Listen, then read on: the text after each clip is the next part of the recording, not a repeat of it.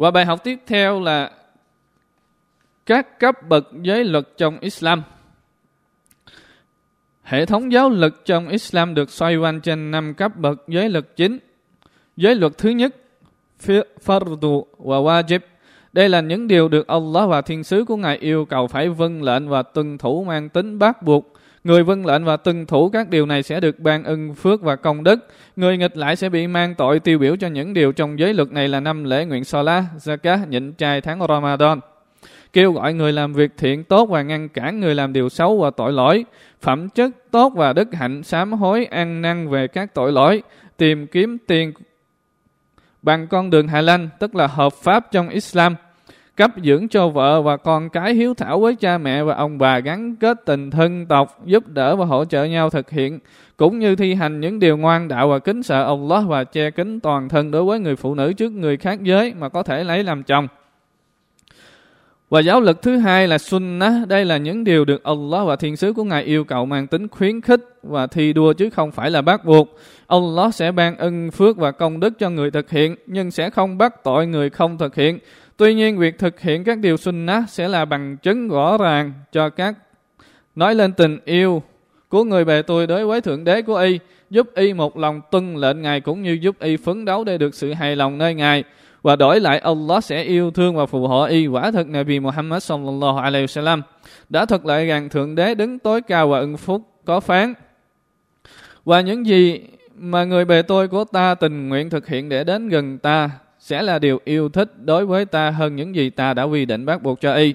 Và người bề tôi của ta vẫn không ngừng tìm cách đến gần ta với những việc làm khuyến khích cho tới khi y cho tới khi ta yêu thương y và một khi ta đã yêu thương y thì ta sẽ lắng nghe y, sẽ hướng cái nhìn về phía y. Tay của ta sẽ sẵn sàng giúp đỡ y và chân của ta sẽ đi đến y. Và nếu y cần cầu xin ta chắc chắn ta sẽ ban cho y. Và nếu y xin ta che chở chắc chắn ta sẽ che chở cho y. Anh Bukhari hadith số 6052.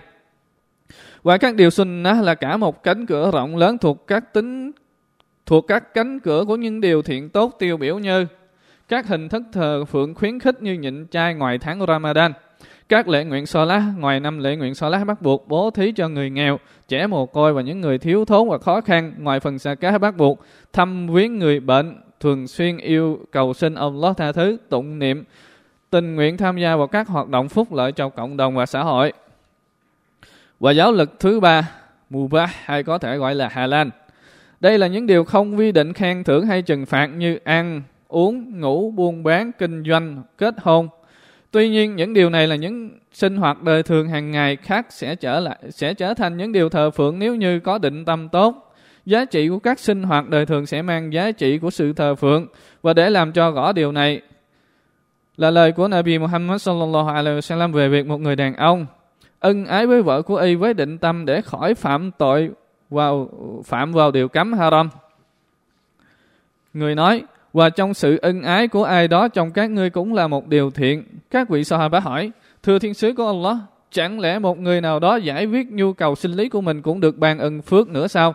Người sallallahu alaihi wa sallam nói, chẳng lẽ các ngươi không thấy là nếu một người giải giải quyết nhu cầu sinh lý của y theo cách haram thì y sẽ bị bắt tội đó sao? Như vậy, nếu y giải quyết nhu cầu sinh lý của mình theo cách halal, tức là hợp thức hóa trong Islam, thì dĩ nhiên y cũng phải được ân phước Muslim hadith số 1006. Giới lực thứ tư, makruh là những điều mà người Muslim không nên dính vào. Tuy nhiên, những điều này là những điều được Allah bỏ qua và không thanh toán, tiêu biểu như việc bận rộn lo chuyện lo chuyện đời mà ít tụng niệm, dành nhiều thời gian cho những điều mù bá là mà lơ là và hời hợt đối với đạo đức và phép tắc Islam như trong việc ăn uống, sinh hoạt, nói chuyện và thăm viếng. Và giáo lực cuối cùng là haram. Là những điều mà Allah sẽ ban ân phước cho những ai từ bỏ chúng và sẽ trừng phạt những ai thực hiện chúng. Như là shirik, tức là gán với Allah một thần linh ngang hàng. Dâm loạn, trao đổi và giao dịch theo cách ghi ba, tức là cho vay lấy lãi, gian lận, bịch, biệp bộm và thủ đoạn cũng như cưỡng bức và chèn ép. Allah đứng tối cao phán. Hãy bảo chúng Muhammad thượng đế của ta chỉ cấm các làm các điều thô bỉ và sàm bậy dù công khai hay thầm kín. Ngài cấm làm những điều tội lỗi, cấm việc áp bức và chèn ép kẻ khác bất chấp lẽ phải và sự thật, cấm làm điều shirik với Allah, điều mà Ngài không bao giờ chấp thuận, và Ngài cấm việc nói bậy cho Allah những điều mà các ngươi không biết. Ngài phán tiếp, Hãy bảo họ Muhammad, đến đây ta sẽ đọc cho các ngươi điều lệnh mà Thượng Đế của các ngươi đã cấm các ngươi rằng, chớ đừng bao giờ làm shirik với Allah một điều gì. Hãy ăn ở tử tế với cha mẹ của các ngươi. Chớ vì sợ nghèo mà các ngươi giết con cái của các ngươi, bởi ta mới là đứng cung dưỡng các ngươi và con cái của các người và các ngươi chớ đến gần những điều sàm bậy một cách công khai hay kín đáo, và chớ giết sinh mạng mà Allah đã nghiêm cấm, trừ phi đó là lý do chính đáng. Đó là điều chỉ thị cho các ngươi mong rằng các ngươi biết suy nghĩ.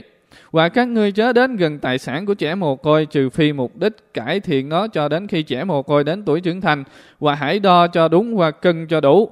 Ta chỉ bắt mỗi linh hồn gánh vác trách nhiệm tùy theo khả năng của nó. Và khi các ngươi nói năng thì hãy công bằng trong lời nói dẫu rằng nó có nghịch lại với bà con ruột thịt đi chăng nữa. Và các ngươi hãy làm tròn lời giao ước của ông Allah. Đó là điều Ngài chỉ thị cho các ngươi. Mong rằng các ngươi biết ghi nhớ chương 6 Al-An'am câu 151-152. Cảm ơn các bạn.